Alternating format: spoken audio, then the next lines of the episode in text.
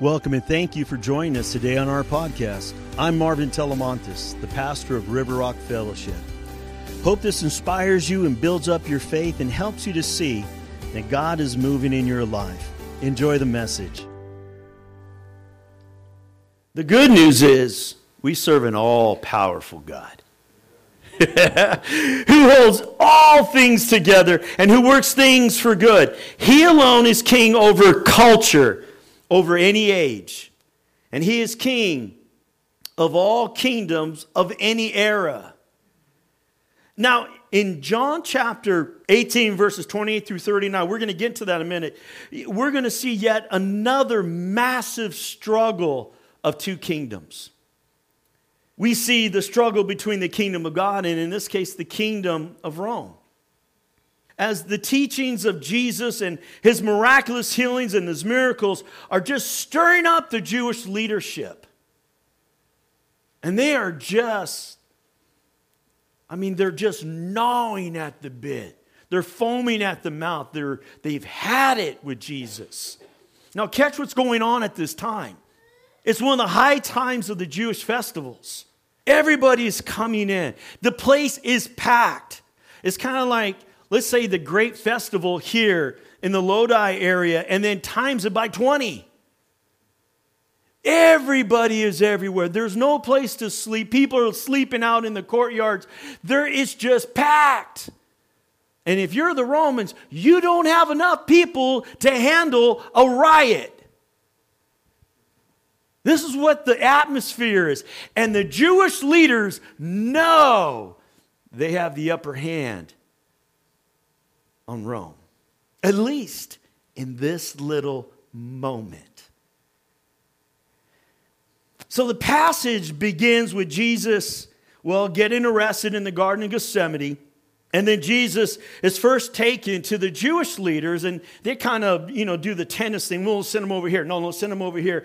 And this is all being done in the middle of the night. By the way, it's illegal to do a middle of the night courtroom where there's no witnesses and the public is not allowed to be aware of it. This is all corrupt. And then from there, they finally have had enough. They can't get anything done. So they take him over to the governor, some guy named Pilate.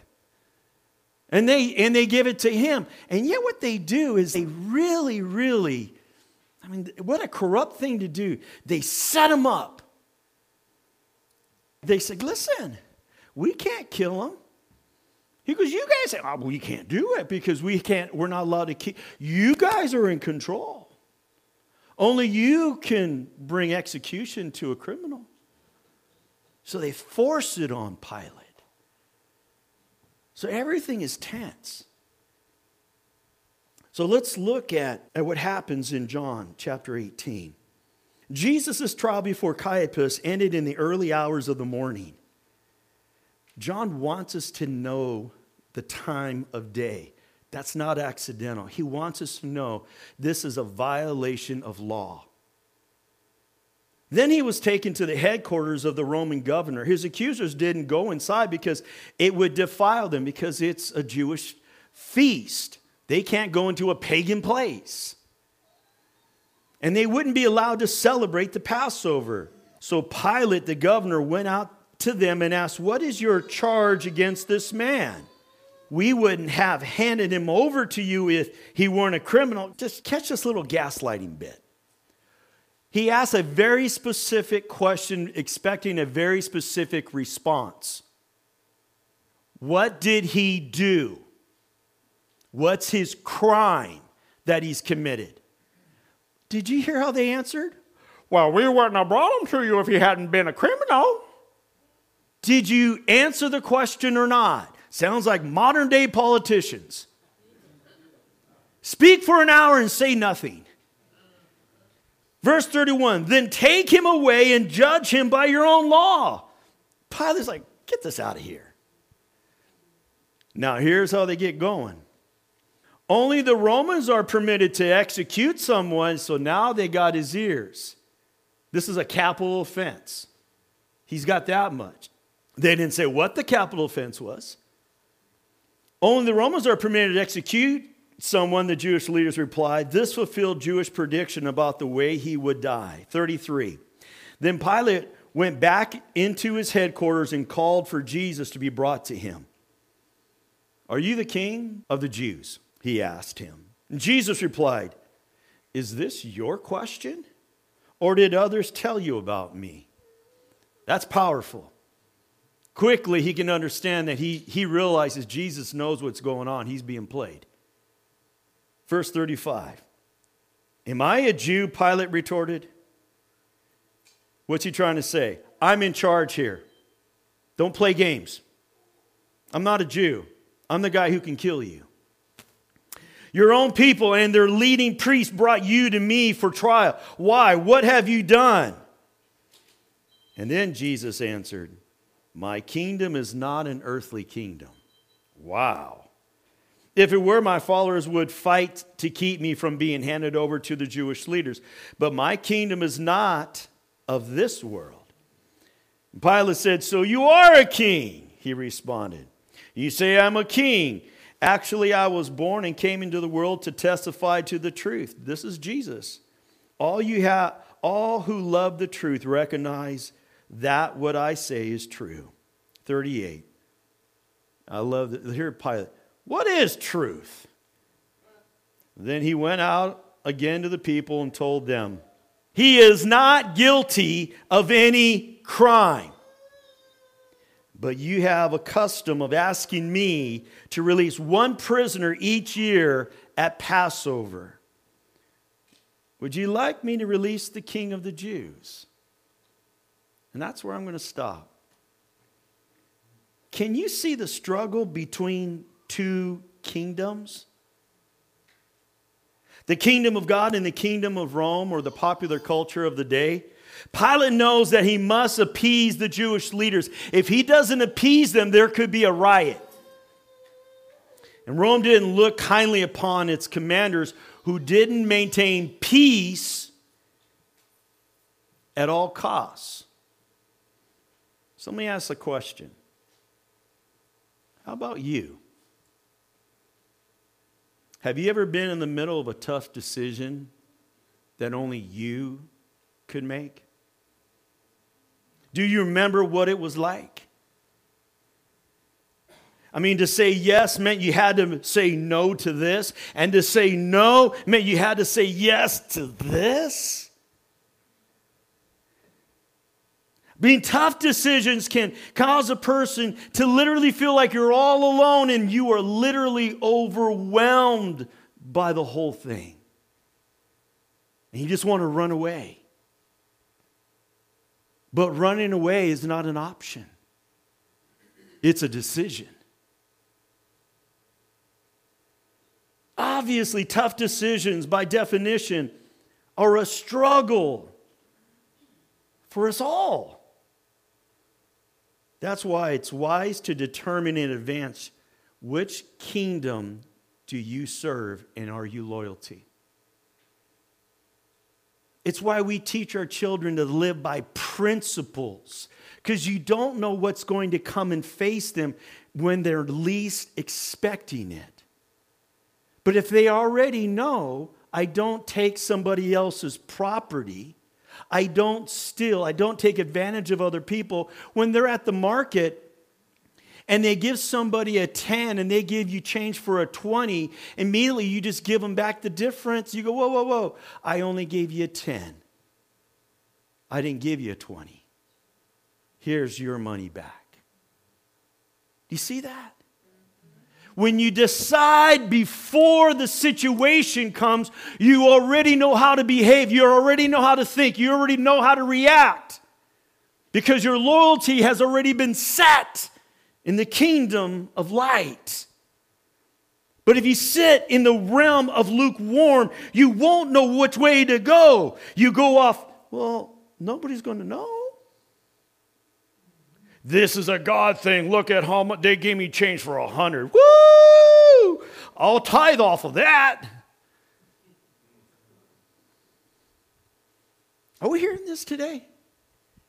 You have to set your heart in advance before the trial, before the tribulation comes. If you don't, temptation comes. And you'll bow the knee. Am I the only one? The kingdom of God brings salvation, it brings hope to the people of God. Now, the kingdom of Rome or popular culture, on the other hand, represents human power. It represents authority and oppression against everything that is not Roman, everything that is not for the world. And it's against you. This human kingdom is all about political and military force. It's an oppressive force which determines to maintain complete control over people and its land. That's what Rome represented that day. They controlled everything, they were world conquerors. And they were pretty smart. They would bring in a governor like Pilate and said, Hey, all of these Jewish lands, hey, you're in charge. Let them, I don't care if they serve their Hebrew God. Let them. Just keep the peace and get the taxes keep coming and flowing into Rome. You see that? And they can go to another land and they're all pagan. Oh, they can serve their pagan gods. Just get the tax. Send it home to Rome. Oppressive. No freedom. No hope. No joy. No love. Just Rome. So the struggle between these two types of kingdom is, is one that's been going on literally for thousands of years. We go back and we think of stories like Shadrach, Meshach, Abednego. They had to pick between two kingdoms, and they did. Joseph had to pick between two kingdoms, and he did. Esther had to pick between two kingdoms, and she did. Moses had to pick. Judas had to pick. And oh, did he. And he picked wrong. Paul had to pick. Do you understand? Paul was so brilliant. He was trained by a guy named Gamaliel. He was an incredible prodigy that he was. Now, he was, I mean, as a teenager, smarter than all the, all the Pharisees. This guy was brilliant. You know what kind of wealth and fame he would have had if he continued on that road? he would have been taken care of for the rest of his life and maybe even to the next generation. But he forfeited all of that because he had an encounter with Jesus. Some place on a road to a city called Damascus. God, uh, help us. Where do we stand? Have you asked? Did I really make that choice? I mean, if today, if I had to make a tough choice, would I pick the kingdom of God? Or do I just kind of don't want to rock the boat, so I keep my mouth quiet? I just get through the moment. I don't want my family upset with me. I don't want my friends upset with me. I don't want my neighbors upset with me. I don't want to be called names. I don't want to be counseled. And yet Jesus tells us in Deuteronomy, he says, I set before you life and prosperity, death and destruction. And later in those verses, he says, Pick. I would rather that you choose life But how many are compromising? Well, God knows my heart. Well, you better be aware of what you just said. Is God okay with me compromising? Is He okay with you compromising? Man, this one, if you're not getting anything out of this, I sure am.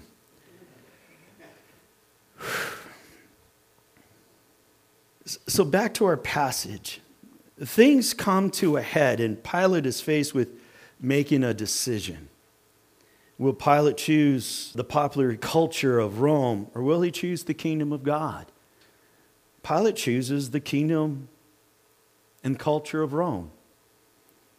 And he condemns Jesus. By his own words, he says he is an innocent man. He's not guilty of any crime. And he has him flogged. And he has him crucified. An innocent man. It's not an act of war. See, these decisions of Pilate carry tremendous implications for you and me today. It's a massive reminder that we cannot put our faith in the kingdom of popular culture or even in a nation. Oh, America was incredible at one season in time. Oh, how we love God. Oh, how we used to say, God bless America with tears in our eyes. And now, oh, and now. You see, Every kingdom of man will fail us. Jesus is the only one who is the same yesterday, today, and forever. He does not change just because the era changed. He does not change just because there's new people in leadership. He does not change anything of himself. He's always to be trusted. He doesn't change his mind. You can always trust Him. So, as we close, the kingdom of God is one of love. It's a one of grace and mercy and self sacrifice and forgiveness. It's a kingdom of justice. It's a kingdom of hope. It's a kingdom focused on bringing about the good news of salvation and heaven and restoration. And may this be the kingdom you and I choose to live in and to live by. This is the only kingdom that will bring about true and lasting change in me and in you and in the world. It's not pop culture. It's not social media. It's not the political leaders. It's not our, our brightest thinkers. It's, it's not our inventors. It's not AI. It's a choice each and every one of us must make. So, have you stopped to think about if your worldview matches the kingdom of God, or if your worldview matches that of the world. Let me close with this scripture in Matthew 6, verse 13. This is the Lord's prayer, and, and, and, this part is in his prayer. And do not lead us into temptation. Don't you know that we face temptation all the time? Have you noticed how the temptation just seems to get, I mean, what they used to do to us back in the day, now they've really upped the ante? It's just more increase, more and more temptation all around us. And we're just settling for it. He says, Do not lead us into temptation, but deliver us from the evil one. For yours is the kingdom. Who's the kingdom? His. And the power and the glory forever. Amen. Well, Lord, I come before you and I thank you for your goodness and your grace. Father, I just pray, Lord, that each and every one of us would make a decision today to choose the kingdom of God. That we would choose Holy Spirit, come. That we would not, Father, lean into anything but you and see, Father, your will and your way happen. God, it's before us. Who do we choose? The kingdom of God or the kingdom of darkness? A popular culture a United States that currently is divided. But with you, all things are possible. So, Lord, we pray that all the blood, sweat, and tears that have been shed for this country would find its way back in mighty force to the throne of the King, Jesus. King Jesus. Bless your people, I pray. In Jesus' holy name, Amen. Well, we hope this message helps you to take your next step closer to Jesus. Here's a great question to ask yourself right now How will I be different because of what I just heard today? Well, for more info about us, go to rrf.church or find us on Facebook. I'm Pastor Marvin, thanking you for taking the time to join us.